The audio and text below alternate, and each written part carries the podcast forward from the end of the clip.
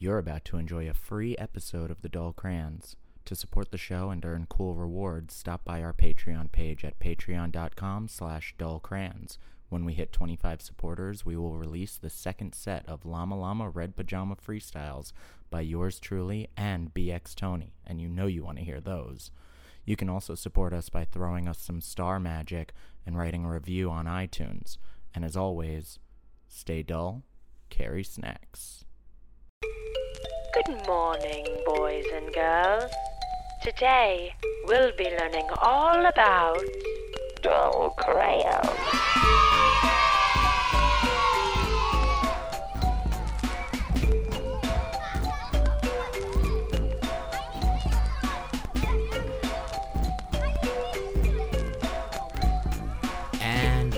Back in the crayon box with the Dull Crayons. I'm your loyal dullard, Gabriel Zucker, at the bunker, live in Colorado, from an undisclosed location, recording once again with famed mother of the pod and regular co-host, regular podcast host at this point, Ellen. Ellen, how you doing? I'm doing great. Well, I'm glad you're doing well, because this one is going to be quick and dirty, as there's trivia night on in a nearby bunker, which myself and fellow co-host David have to get to in just about an hour. So hope you are prepared for a fast one. We have a lot to get to, and we got to stay on the ball here. So we're going to get started right off the top with shout-outs. These are Patreon subscriber shout-outs. Once again, if you would like to be shouted out here on the pod, you can always do that by subscribing. And I believe we've changed the tier model, though it may not be reflected at patreon.com/dullcrayons. But if you subscribe for any dollar amount right now, you will receive an on-air shout-out. So far, we have 4 subscribers to shout out. That would be one, Poot Mendez. Another is Arch Z. We also have an E Stoller and a Dave Zug. So those are the 4 getting shout outs today. Shout outs to you guys.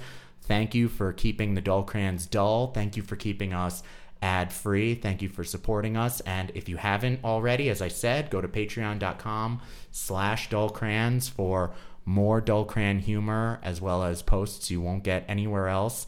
You can subscribe there. You can also write us a review on iTunes. Give us a 5-star review right now. If you're listening right now, do yourself a favor, do us a favor, pause the podcast, give us a 5-star review, and then forward us to your kindergarten teacher or whatever teacher you might still be in contact with. If you work at a school, forward us to your entire staff. I mean, what's the worst that could happen? Could you get fired because I say cunt every other episode? I mean, maybe. It's possible. I don't think you want to. I don't think you want to work there. I don't think you want to work there if you're going to get fired for liking cool things. Yeah, teachers you have lunch with. Exactly. We're about the cool table at schools. Yes. I mean, we're definitely about exclusion here. We're definitely about hierarchies and popularity and bullying. Heathers. So, you know, we want the cool teachers to be in the know and to be supporting us. You know, we also want the nerd teachers out there, but we understand if you're a little bit afraid of administration, you know, administration, retaliation, these things rhyme, and we know that they must be connected if they rhyme. So, you know, take care of yourself first and foremost, but second all, take care of the Dull Crayons. Take care of us here. Speaking of taking care of yourselves, Ellen, you and I recently went to a nearby retail outlet to procure some back-to-school supplies, and whereupon we discovered a list, lists of school supplies requested by the local teaching establishments. Which I actually thought was kind of amazing. It's really cool. That in this retail establishment, the school district... you know, they ask that the lists be there readily available for parents or kids to pull, so they know what they're supposed to do. And these appear to be printed out for the entire school. So it's not just, you know, Miss Smith's first grade class. It's kindergarten through fifth grade supply lists in every classroom in that school. You know, it's also junior high and high school, right? It's everything you could need. So we grabbed a few, wanting to be in the know about what kids are bringing to school these days, especially what they're being asked to bring to their nearby bunker institution here in Colorado. So just for example, for Avery Parsons Elementary kindergarten classroom, students are asked to bring a small pack of colored pencils, a box of 20-count crayons, 12 glue sticks, and girls are supposed to bring one box of sandwich-sized Ziploc bags and boys one box of gallon-sized Ziploc bags. What? So I'm going to start by saying 12 glue sticks and colored pencils? Nah. What? That's shit that the school should be supplying. No, but that's part of the point. It's... What grade was that? Kindergarten. All right. Well, so the school, you know, schools don't supply enough. I know they don't supply enough. I mean, enough. I saw another list that said a box of tissues, and it said optional. Right. I mean, schools, you know, are not going to give you Kleenex for your classroom. Totally. Well, we're also talking about a state in which more and more districts are going to 4-day school weeks because they don't have enough money to do transportation for 5 days or pay teachers for 5 days or heat the building for 5 days. Exactly. So, yeah, I understand that I'm asking for a lot when I say that writing implements, if nothing else, fucking writing implements should be provided by the school. I agree, but the part of that list that is upsetting to me... Okay, let's go to the part that's upsetting. ...is the gender-specific plastic bag requests. What? Also, I'm gonna note here too. Not only is it gendered specific and plastic bag, it's branded too. It says Ziploc bags. Oh, it says Ziploc. That's like saying Band-Aids. That's not medical adhesive strip. This is not generic terminology. Well, like Kleenex and Band-Aids, are, you know. But okay, yeah, Ziploc. But it's Ziploc. There's other kinds. Ziploc. There's other fucking kinds. In fact, that store probably makes its own brand. That store definitely has its own brand. Right? Yeah. Okay. So the gendered specific. So what do you make of that? So why do the girls need sandwich-sized Ziplocs and the boys need gallon-sized? Are we assuming that the children are defecating into these bags and maybe they think the boys have bigger bowel movements? Of course, that is something I thought about. Here's what I thought. I thought the teacher is thinking, we need plastic bags, but I don't want, like, all, you know, mini snack size or all quart size or all sandwich size. I see. And so to make it easy, I mean, there's other ways to make it easy. Right. If your last name is, you know, A through J, of course, bring in this size. If you're, you know, but they're probably assuming that their classroom is more balanced in terms of gender than it is in terms of last names. Well, they could look at that and find out. Well, right, but they might make this list for always, right? They made this list in June before they even had the classroom list, right? Or they made this list 15 years ago. They made this list 15 years ago, exactly. All right, so we continue. We're gonna look at a few more of these. So you mentioned Kleenex. So in first grade, it says 2 large boxes of Kleenex, 2 large containers antibacterial wipes, 2 boxes of 24-count Crayola crayons, and then we do not have any gendered specifics on this one. But again, now we're beyond written materials. Now we're beyond plastic bags. We're even getting into essentially like janitorial cleaning supplies. Well, when we're talking about containers of Clorox wipes, which are going to be used exclusively to clean the tables between activities and snacks and whatever, like that's really above and beyond bullshit. Well, but I think probably there are germ-phobe parents who really appreciate that. That's how. I mean, I'd just take a sponge and wipe that stuff down. But I think those germ-phobe parents should feel safe and secured in the knowledge that they already have. I mean, again, what is to stop us if we're already asking for Kleenex, plastic bags, and antimicrobial wipes? What is to stop us from asking for garbage bags, How about that shit that you put on vomit in the cafeteria when a kid pukes? Like, that's for the kitchen staff. Who's to say that the kids aren't doing their own cleaning up at this point? Maybe we fired all of the maintenance staff, and some classrooms are asked to bring in hedge clippers because they don't have anybody taking care of the fucking lawn. You know, Gabriel, I worked in a workplace once where Clorox wipes were something that were highly valued. Were treasured. And people had their own desks. I mean, you know, like, ugh.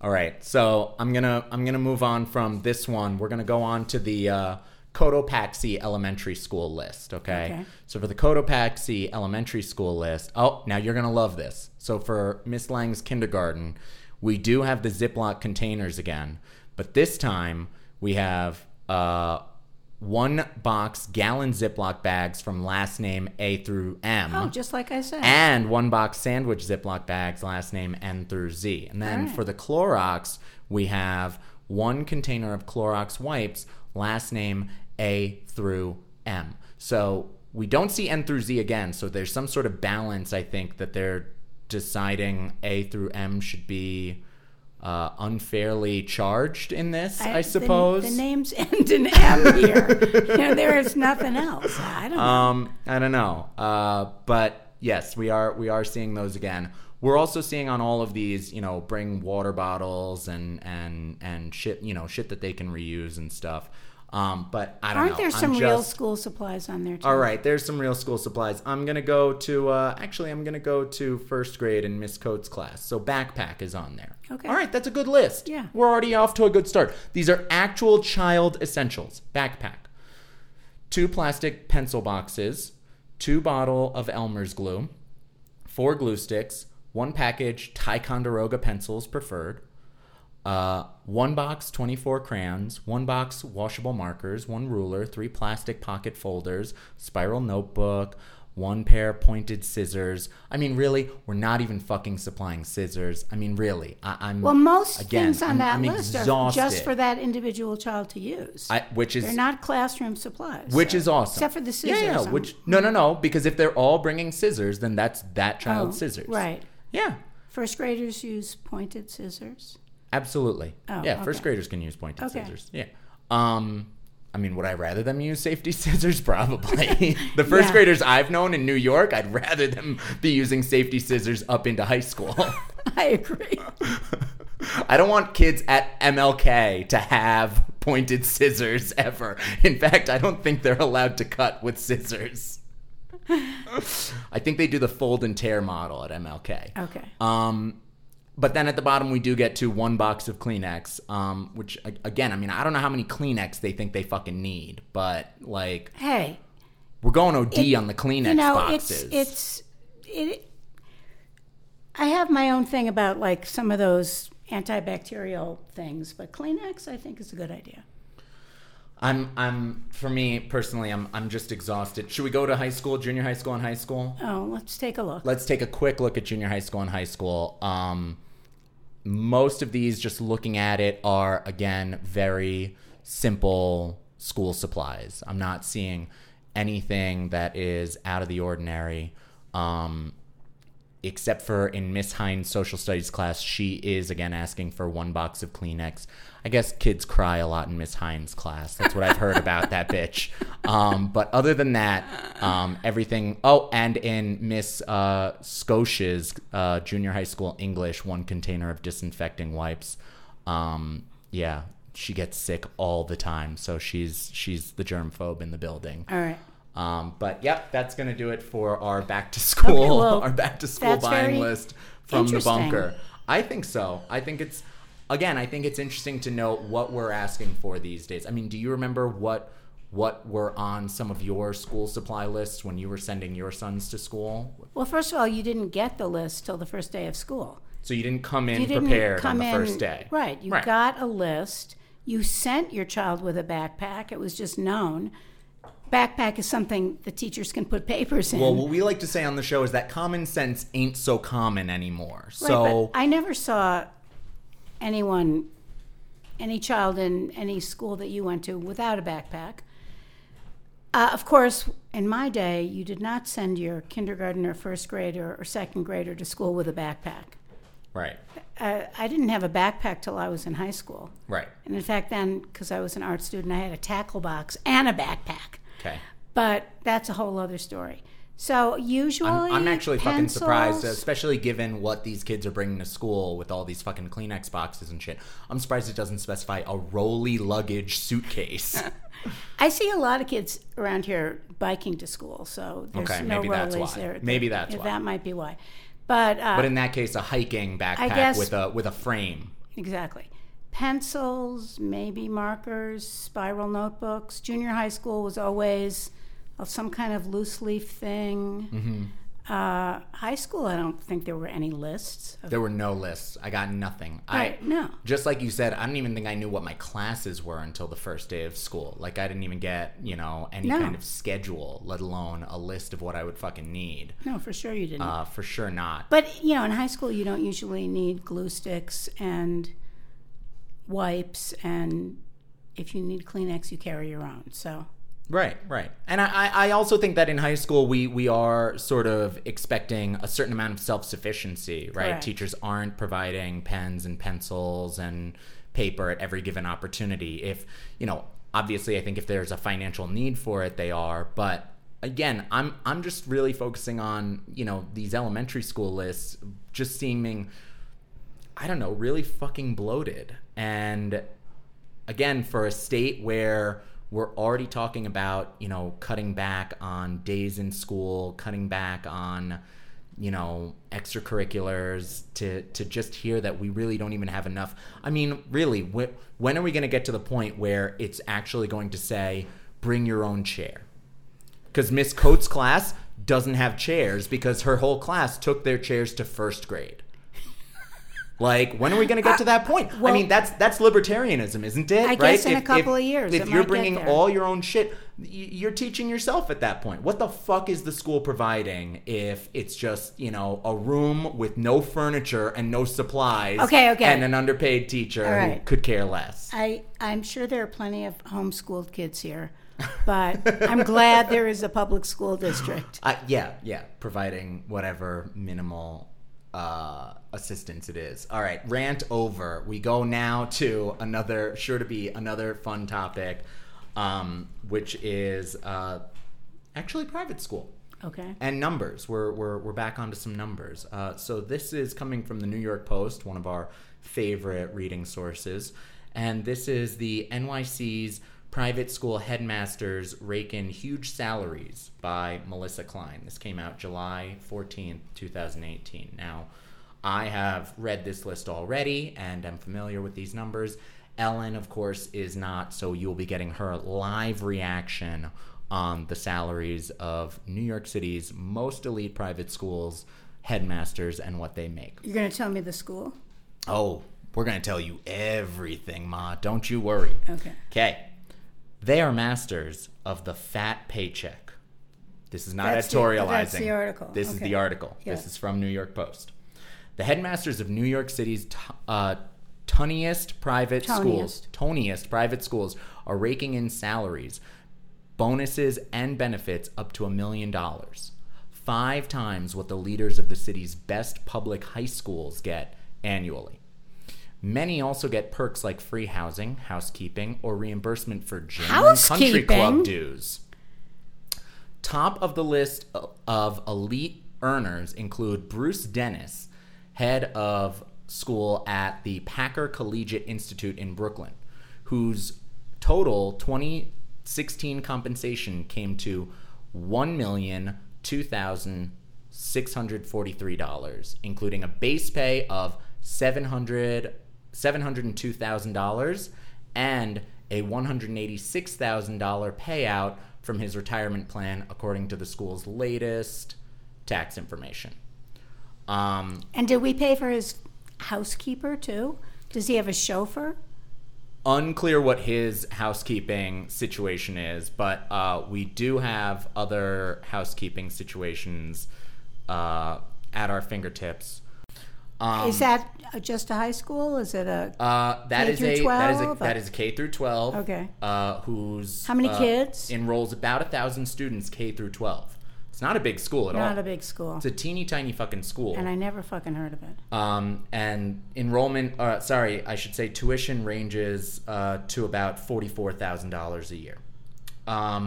Close behind Dennis. So it's not one of the more expensive private schools. I mean, that's a pretty standard number for ranges. The upper echelon. I mean, you're saying that there's a sliding fee scale? Or? Well, actually, what the Post reports, I was being generous in my estimation of their writing. They said ranges from $43,700 to $44,700. Okay. A range of $1,000, like we give a fuck at that point. There's no real scholarship fund or sliding fees. Okay. Close behind Dennis is friend of the show, Tom Kelly, Dr. Tom Kelly, head of school at Horace Mann, whose total 2016 compensation came to just under $1 million at $996,000, including a base pay of $951,000. Well, he does have a bigger school, doesn't he? So on two campuses. So he has a bigger school, and I will say of his compensation, because we did hear that Dennis got a nice payout, a nice retirement payout.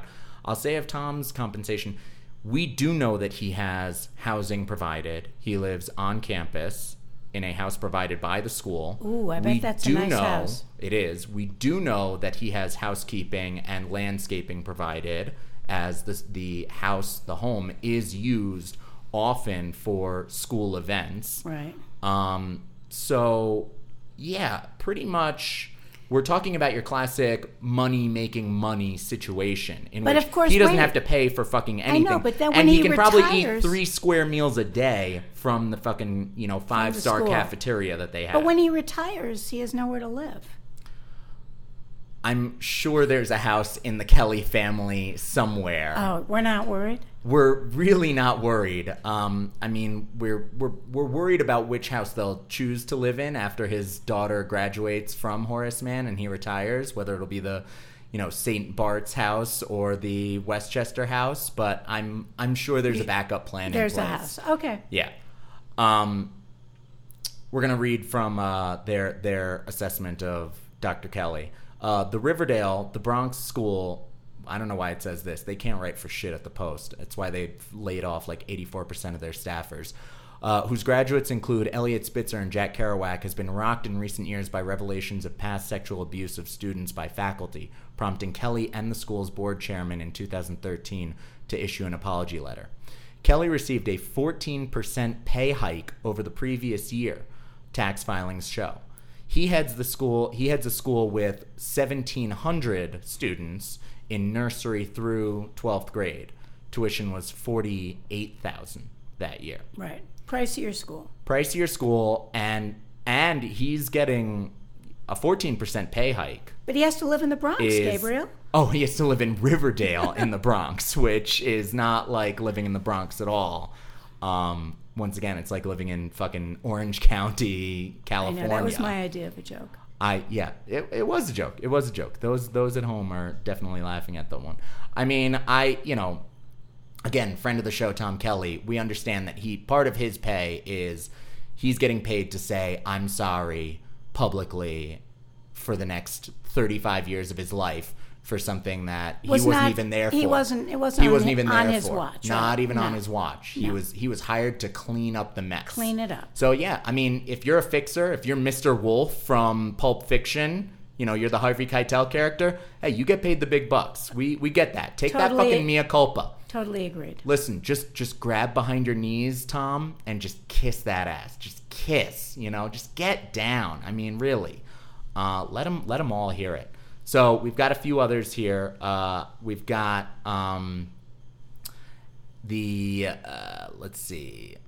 all-girls school Brearley on the Upper East Side. Oh, yeah, what about that which one? Caroline Kennedy attended, got a $4 million contribution in 2016-17, as well as a $2.5 million donation and one for $2.1 million, according to its tax filings.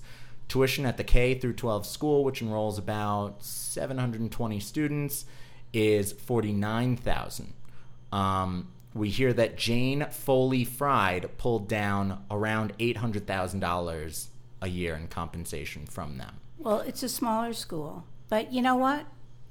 Why doesn't she deserve more? Is it because it's all girls? I really couldn't say. At the end of the day, and we could keep going through this list, but they're all going to say the same thing. They're all going to say, here's a school, wherever it is in New York, whether it's Brooklyn, the Upper East Side, the Bronx, Staten Island, what they're all going to say is, here's a school that attends less than 2,000 students in its entire program. Enrolls, whatever, however the fuck you want to say it, and whose headmaster is making close to $1 million. And what do principals make? Compared to a high school principal, which I think is fair that they want to compare this to a high school principal who I think admittedly in public school is going to be making more than an elementary school principal in New York City. A high school principal who's making $1.60 max. I mean, this is just outrageous. It's outrageous. Now, do you want to get further outrageous, Ellen, for a second? So you used to work at a nonprofit, is that correct? Correct. For over 20 years. 36. 36 years. So that's over 20 years, right? So would it shock you to know that these schools, every single one of the schools I just named, operates as a 501(c) or 501(c) nonprofit? That is outrageous. And when I think about what I thought were inflated salaries of our CEO, CFO, COO, it's like, damn, their salaries should have been doubled. So these schools charge parents $50,000 a year for their children to go from ages 3 to 18. The parents are then entitled to make contributions of any sum they want, and the school will never pay taxes for it. It's unbelievable. It's ridiculous. It's outrageous. I don't even know what to say. I don't know what to say either, except for that's a job you might want. Go out. Listen, everybody listening should go out and polish their resume up in order to become a private school headmaster. I mean, if you were thinking about being a principal anyway, what the hell? Be a headmaster. What the fucking hell? I mean, and again, having worked at these institutions and knowing what that job is as much politics and schmoozing as it is anything regarding education.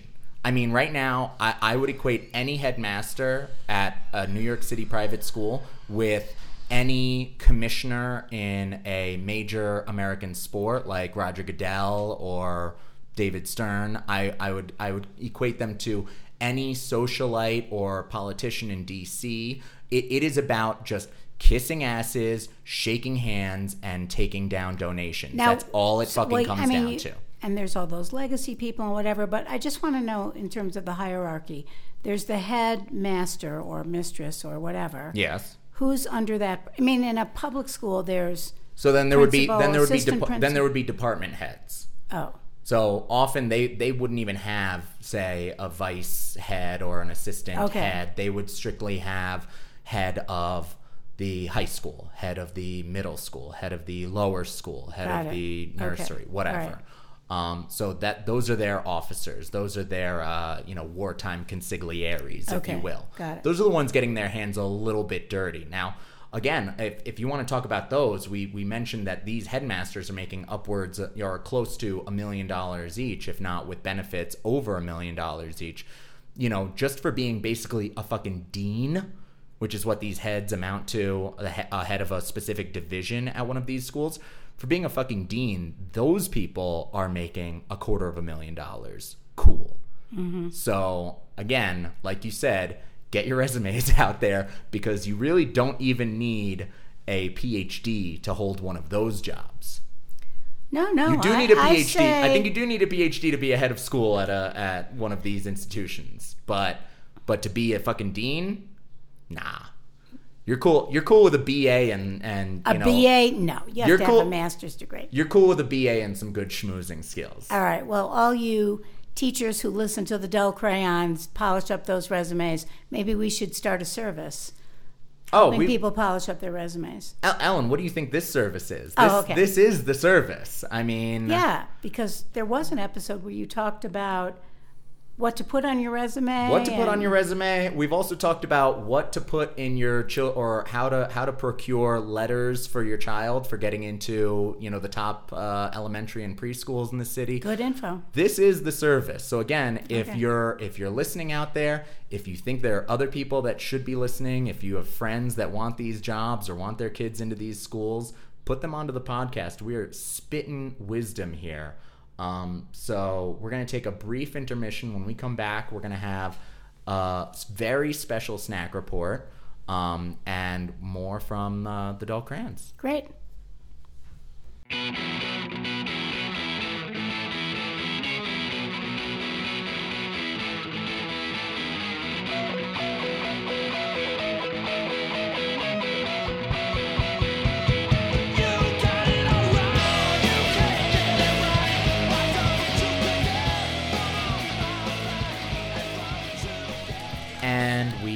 Back. Currently, I am Gabriel Zucker, here recording live in the bunker in an undisclosed Coloradan location, joined by mother of the pod and co-host for the day, Ellen, who is taking part in her tasting for today's very special snack report. Now, in an earlier snack report, Ellen revealed the winner of the much vaunted snack bracket to be the fig and honey Triscuit, which of course meant that the runner-up was Smartfood, the heavy favorite going into the contest, the Smartfood white cheddar popcorn. So this is, once again, a very special snack report in that it will be dissecting brand new Smartfood popcorn iterations.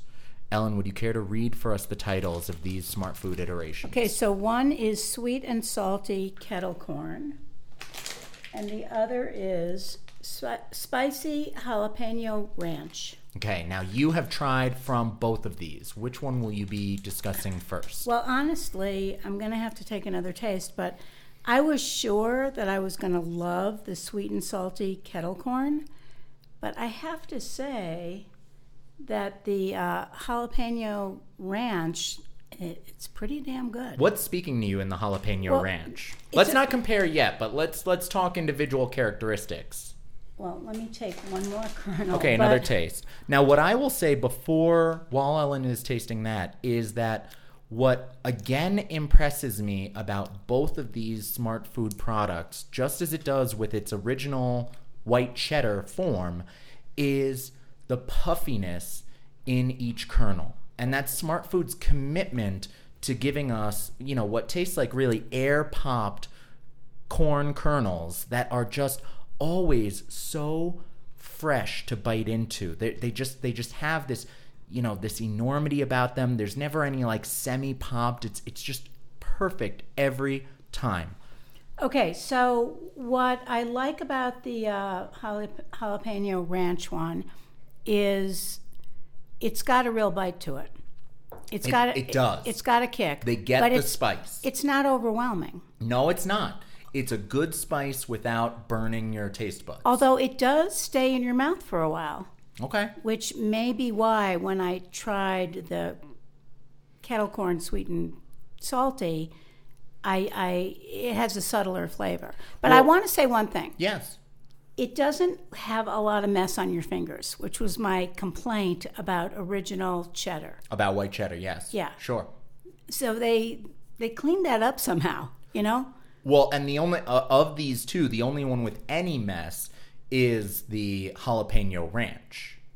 And there's almost none. There's almost none. No need for those Clorox wipes. Now... No, you can, if you're in a classroom where they're serving the smart food popcorn, jalapeno ranch, or the kettle corn, hey, you can skip out on the antibacterial wipes. Look at you. Totally. Saving $3 right there. But with regards to the kettle corn, no dusting at all because there's sort of a caramelized glaze around the kernels, which again doesn't leave you with anything. But as you're saying, it's not quite the long finish that the spice has in the jalapeno. I mean, you have to be in a mood, a specific kind of mood.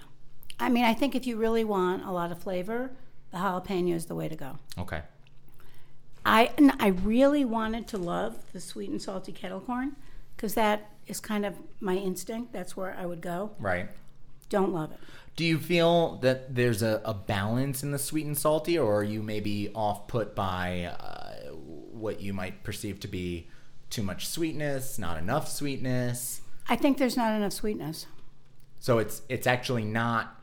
It's not all that salty, and it's not all that sweet. So it's sort of just lacking in flavor. A little bit. Altogether. And I mean, surprised, actually.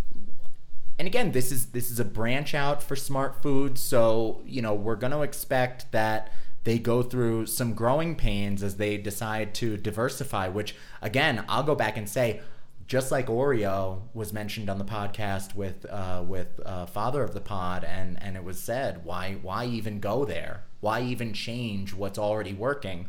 You know, you're according to the frickin' package, you're America's favorite popcorn brand. And all you had was one popcorn. Why even decide to change? Well, because there's all those others, you know. I understand. You gotta diversify. You want to keep up with the Joneses. You want to diversify, but sometimes, you know, diversifying does come with its, you know, costs. We discussed the other day off air, you know, the ill-fated New Coke or the Crystal Pepsi. You know, these things didn't last. They tried to diversify and it didn't work. So you take a risk, right? But then you got Ben and Jerry's, who just keep churning them out all willy-nilly, and they don't give a fuck what they get right and what they get wrong, and they're not listening to their customers at all. Yeah, I guess you do have Ben and Jerry's. Yeah, and some of them are pretty good, and then there are some pint containers that I swear I have seen in the same supermarket since 1996, and they have not moved. I think the snack report should move on to ice cream. Okay, well, we've definitely had some calls for candy already. That's the first call we've had for ice cream. I think we can definitely get there at some point. But I'm surprised. I've definitely wanted to do a TV dinner report at some point. You know, get into the Hungry Man's and the Samsons and the. They still have those? I don't even know. They still have all that shit. But then there's all the health food ones, too. Oh, the lean cuisine ones and the Annie's. The Amy's, the Annie's, and all those ladies. Wow. Yeah. So we'll see. We'll see if we ever get to those. But we wanted to, coming off that snack report, we wanted to talk about a story that actually, Ellen, you brought to the pod's attention. Care to explain how this came to join us?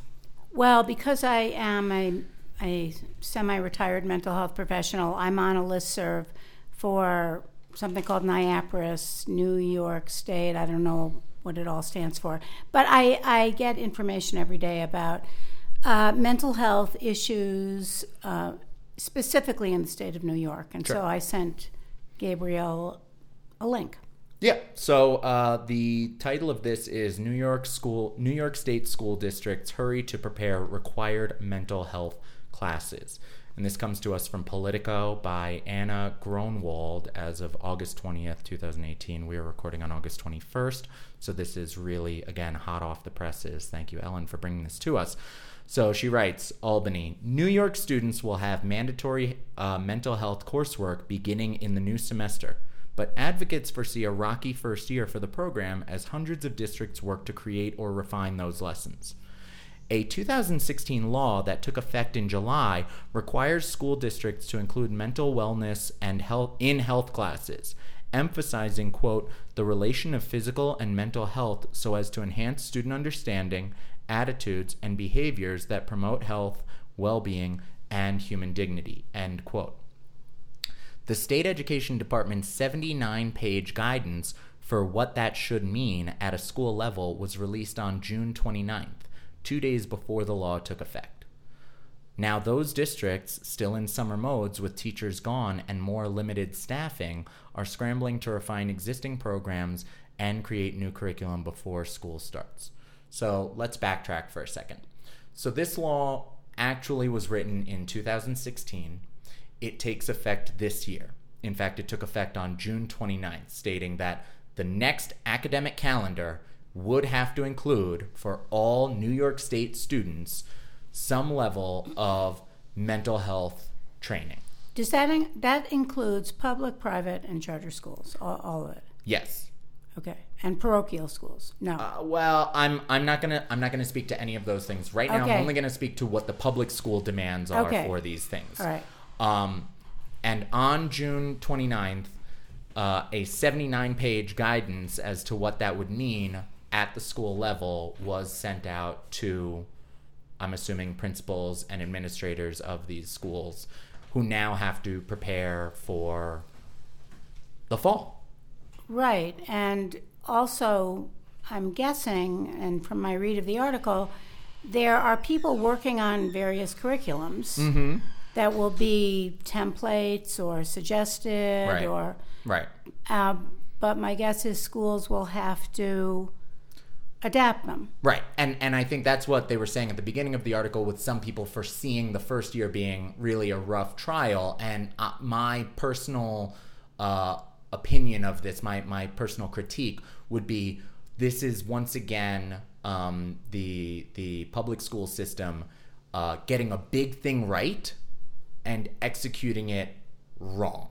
Right. Well, but we absolutely need this thing to be the case, and it's so huge that New York State is taking this step in the right direction in addressing mental health, right? In both taking away the stigmas around mental health and asserting its needs in all facets of human life, but then to sort of sneak it in under the wire when nobody's around because everybody's on their fucking vacations as of June 29th, and say, oh, now is when we have to actually write these lesson plans, is, you know, really shitty. Well, no, but I guess there's a lot of leeway in terms of how you do this. I mean, I did, in the article, it does say that in high schools they're going to do it in health classes, which worries me the most. But in elementary and middle school, I think there are so many ways to address feelings, emotions, potential mental health problems. So let's since you're addressing further into the article, let's get to those paragraphs specifically, and then we can talk about that. The state's guidelines are largely based on programs already in existence at Shenandoah Central School District, said Becky Carmen, the district's director of policy and community development and chair of its mental health committee. So as you said, many of these programs are going to be based on what they're doing already at Shenandoah, which has a proven track record in this, but then they're going to be tweaked. The district had its own mental health curriculum for a couple of years before the state mandate, prompted by growing suicide rates and a concern that many students lacked connections where they felt safe, Carmen said. At least 1 in 5 students ages 13 to 18 experience some form of serious mental disorder, according to the National Alliance on Mental Illness, and the Centers for Disease Control and Prevention says, quote, focusing on establishing healthy behaviors during childhood is more effective than trying to change unhealthy behaviors during adulthood. I think that all of those things have to be addressed, because I totally agree that early education on expressing your feelings, talking about things, finding adults that are safe to talk to, all that's really important. But there are certain mental disorders that get triggered kind of by puberty and other stressors, which I think is absolutely why they said 13 to 18 specifically. Right. Right. So, I mean, there has to be a lot of nuance in this, but I think there's nothing wrong with just talking about this. Well, what I'm hearing them say, I think that's absolutely accurate, and I think that's in large part what they're talking about. Right. What I heard in the article is that the school district at Shenandoah noticed that, you know, hey, across the country and across the board, we have higher suicide rates, higher rates of depression and mental illness, And so far, we're actually not doing anything except for throwing pills at these problems after it's too late. Well, and the pills are part of the problem. And the pills are part of the problem. So let's try and do something first. So they created a program, a pilot program, which then the rest of the state caught on and said, hey, that's a great program. Let's try and do something like that for everybody, which again, I'm going to, golf claps all around. Kudos to New York State for stepping up and saying, yes, actually, this is a major fucking issue in our country right now. And as you said, especially in specific age groups, right? Right. And I'm sure we could also note specific populations too, that are affected by these things. But really, it is going to be everybody on every level that are at jeopardy for this, that are at risk for this. And now you said there are going to be things that show up in puberty. There are also going to be things that show up because they're, perhaps inherited traits, right? There's all kinds of things, but I just actually had an idea. Okay, go for it. Because there's also a national program called Mental Health First Aid. Every single state in the United States has a Mental Health First Aid program. Those are trainings for adults about signs and symptoms of mental health disorders, bipolar disorder, schizophrenia, addictions, depression. There's a part on suicide. They're 8-hour courses.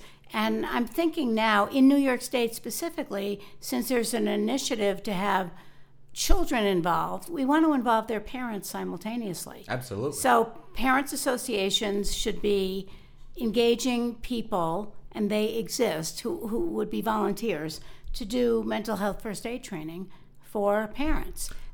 Because silence is one of the biggest problems around mental suicide health attempts, suicide, and any mental health issue. Right. And fear of getting help.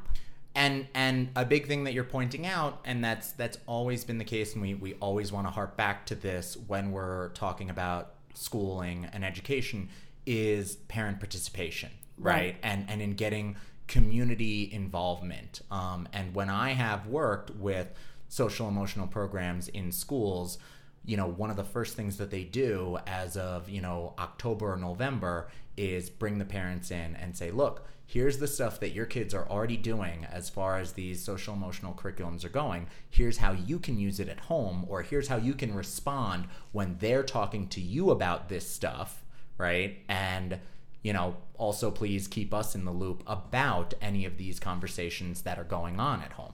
But what you're saying is so interesting, because as a parent myself and being involved in your education, I was a very active Parents Association member in elementary school, but in junior high school and high school, where in fact actually there's more crap that goes on. There's more issues. And there's more issues and there's more shit to be aware of. People are not involved in So let's get to this. So you said, so I think we've addressed that, again, my background is in elementary school education, and I have worked with social emotional curriculums before. So my gut is saying this is all great. And now later on in the article, they do mention that some teachers, especially in K-5, or some districts, have a fear that they don't know where this stuff is going to be implemented, and they don't know how they're going to work this into their school day. And for them, I would say, wake the fuck up. You work it in however the fuck you can. I don't care if you have to miss reading twice a week. You work the social emotional curriculum in then, because if we're not starting at a place of social emotional well-being and mental health, then who cares how fucking well they can read when they're 19 and they're shooting up a movie theater? I don't. Right, I don't give a shit how well they read Mein Kampf. They didn't understand it because they didn't have the social emotional context that they needed at the age of 5. Wait, there's also the if you see something, say something. So if I'm worried about my friend in 4th grade, I should say something. Yeah, absolutely.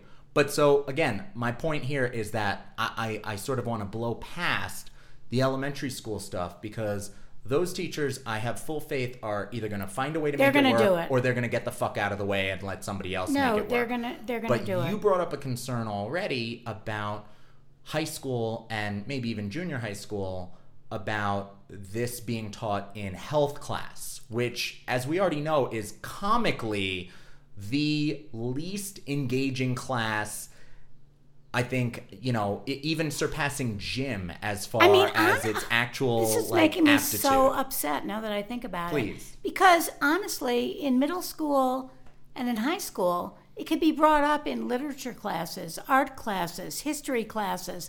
There are just a lot of, you know, sort of societal and historical examples of where...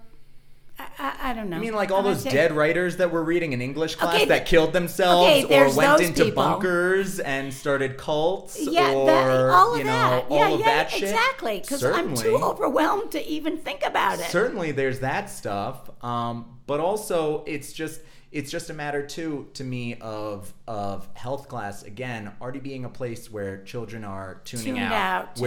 Health class is either a class that you give to a PE teacher who doesn't necessarily want to teach it or have the competence to teach it, or it's a teacher who's like a part-timer there. I mean, it's really... But, you know, even in middle school, you can get into a whole... Well, there's a kindness thing that you can do, but there's also a self-care thing you can do. And you can talk about sort of taking care of yourself, having hobbies, having outside interests, having friends. I mean, there are many directions you can go in. And I am a licensed creative arts therapist. So, you know, interest in various arts and sports and other outlets that kids have, these need to be reframed in terms of, yeah, I'm not just signing up for this team because my family wants me to, but this is like good for my body, and what's good for my body is good for my mind, and vice versa. So I'm going to be really remiss if I don't bring up my own health education anecdotes from high school, which include my health teacher explaining his own forays into the dark world of cocaine and drug abuse. And he talked about that? And in one class taught us how to keep a gram of cocaine in a dollar bill. Are you serious? Fold the dollar bill like fucking origami in order to stash your gram of cocaine. Did you, like, roll joints in class? No, we didn't. So there was that element of his lecturing. And he was also famously paranoid. This was when I took health, it was 2003. So in New York City, so this was on the heels of 9/11, he was famously paranoid about, you know, further spectacular, you know, Al-Qaeda attacks, and had my first experience with a go bag. Ah. And one day in class, he heard, perhaps he saw it on his computer, I don't know, but he heard about a group of people attempting to climb up the Brooklyn Bridge, which he took to be a new terrorist attack, and middle of class picked up his go bag and said, like, peace out, kids. Like, I hope I see you tomorrow. Really? Really. Oh, wow. I'm not making this up. This was in a New York City public high school. He left us for the remainder of class, and he left the building. That's amazing. I know he was gone. But I would be remiss without mentioning, you know, again, his complete ineptitude at, you know, speaking to any of these topics, right? He would not have been able to touch on these. He could barely understand the concepts of the LGBTQ First of all, community. He was also way out of line, way inappropriate, and had his own mental health issues. Clearly had his own mental health issues. But I bring that up in order to say that... simply having the textbook, now I'm not your typical public school student necessarily, but simply having my health textbook and being the autodidact that I am, I was able to, in the midst of his totally deranged ramblings during his lectures, actually self-diagnose myself, that was a really good one, Gabriel, as suffering from depression and actually an eating disorder in high school. And again, I want to point out the statistic that they said, which is at least one in five students ages 13 to 18 experience some form of serious mental disorder. We're not just talking about, you know, like A little bit blue. A little bit OCD, a little bit blue, right? Has a hard time when it rains. Well, I mean, just... And I was one of these students who was suffering from something real that, you know, didn't have an outlet to talk about it, didn't know, you know, wasn't given any kind of opportunity, any framework, really have any kind of training whatsoever, and had to teach myself that I even had a problem to discuss. Well, you're ignoring the fact that parents were involved, but your school was remiss, I must say. Yeah, parents were involved after, yes. You know what? I was just thinking that for high school, I think they should have consultants do the mental health curriculum. And there are some good ones out there. I mean, it's available. And this, like, I don't want that health teacher, right? You know, getting his hands on it. Absolutely not. And again, I bring up my thing because this was before we had the current spike in suicide rates and in, you know, serious mental disorders in children. Before we had the spike in school shootings that we've seen, you know, popping up all around the country all year round. And every time they do, all we're talking about is mental health, right? But not because doing because we're not allowed to talk about gun control, but then we're not actually doing anything. So again, this goes back for me to the fact that New York State even wants to say something, even wants to, like you said, see something. New York State saw something and said something, and they said, we're going to fucking do something about it, even though they're going about it maybe in the not best way. I'm so fucking encouraged as, you know, a sufferer of, you know, mental illness and the works, that they want to finally tackle this stigma. I agree. They're jumping in with two feet, and they'll figure out how to make it work better. Yeah. I mean, I could go on because New York State also has gun restrictions and all kinds of other stuff. But you know what? I think this is another show. Well, I think that's another show too, but I think you make a good point that I'm happy to back you up in, which is that New York State has been a pioneer for other states in their pilot programs, right? They started one of the first pre-K for all programs, which we've seen a rise in around the country, and universal pre-K, and, you know, other things of a similar nature, because again, New York State, for whatever reason, doesn't seem to have the hang-ups or, you know, wants to get out in front of things in a way, and good for them for taking those risks. Look, again, when we're talking about mental health, we're also talking about taking risks a lot, aren't we? And when we're talking about children and emotional security, we're talking about building up resiliency, taking risks, being challenging. When we're talking about smart food popcorn, we're talking about being challenging, taking risks, diversify your bonds. Absolutely. So, you know, what we can hope for is more change in the future, and for them to come away from this better. It may be a rough year for them, as some of these district leaders are predicting, but in the end, I think they'll reach out. There are a lot of people for them to reach out to, and there are a lot of people to reach into the schools. Like in New York, the City Department of Health and Mental Hygiene and others, to lend a hand. Right. So we hope that they do. And we, of course, as we said, we are here at the Dull Crayons, more than anything else, a public service. So we do hope that districts and cities in New York State reach out to us and want to talk to us about mental health awareness and mental health first aid. And don't forget our email address. Don't forget to write in at dullcrayons@gmail.com to write us a review on iTunes and SoundCloud and Stitcher. You know, we had a real big bump in listenership during the 50 Ways to Bore Your Preschooler episode. So that was a great episode. It was a great episode, and I know a lot of pre-K teachers, a lot of preschool teachers are listening to that one and building their libraries right now as we speak, based around the assessments of myself and Dazzling Diana, show favorite. And so, yeah, definitely send us along to your friends, send us along to your colleagues, play us at the cool table, at the cafeteria, you know, all that shit and more. And the nerd table. And the nerd table. And the artsy table, or whatever that's called. All those tables. Play us for your school psychologist. And we're not really mean girls. Not really. We're very inclusive here. And we hope you will join us again. We hope you've enjoyed the show. Ellen, how's it been? It's been terrific. It's been terrific. Again, as we said, this was going to be a quick and dirty one. We hope you've enjoyed the last hour. Please subscribe to us. Please find us on patreon.com/dullcrayons. And please join us again. We'll see you next time. Bye-bye. The Dull Crayons is a free and independent podcast supported by listeners like you. To show us support and keep us free, stop by our Patreon page at patreon.com/dullcrayons and write into us at dullcrayons@gmail.com.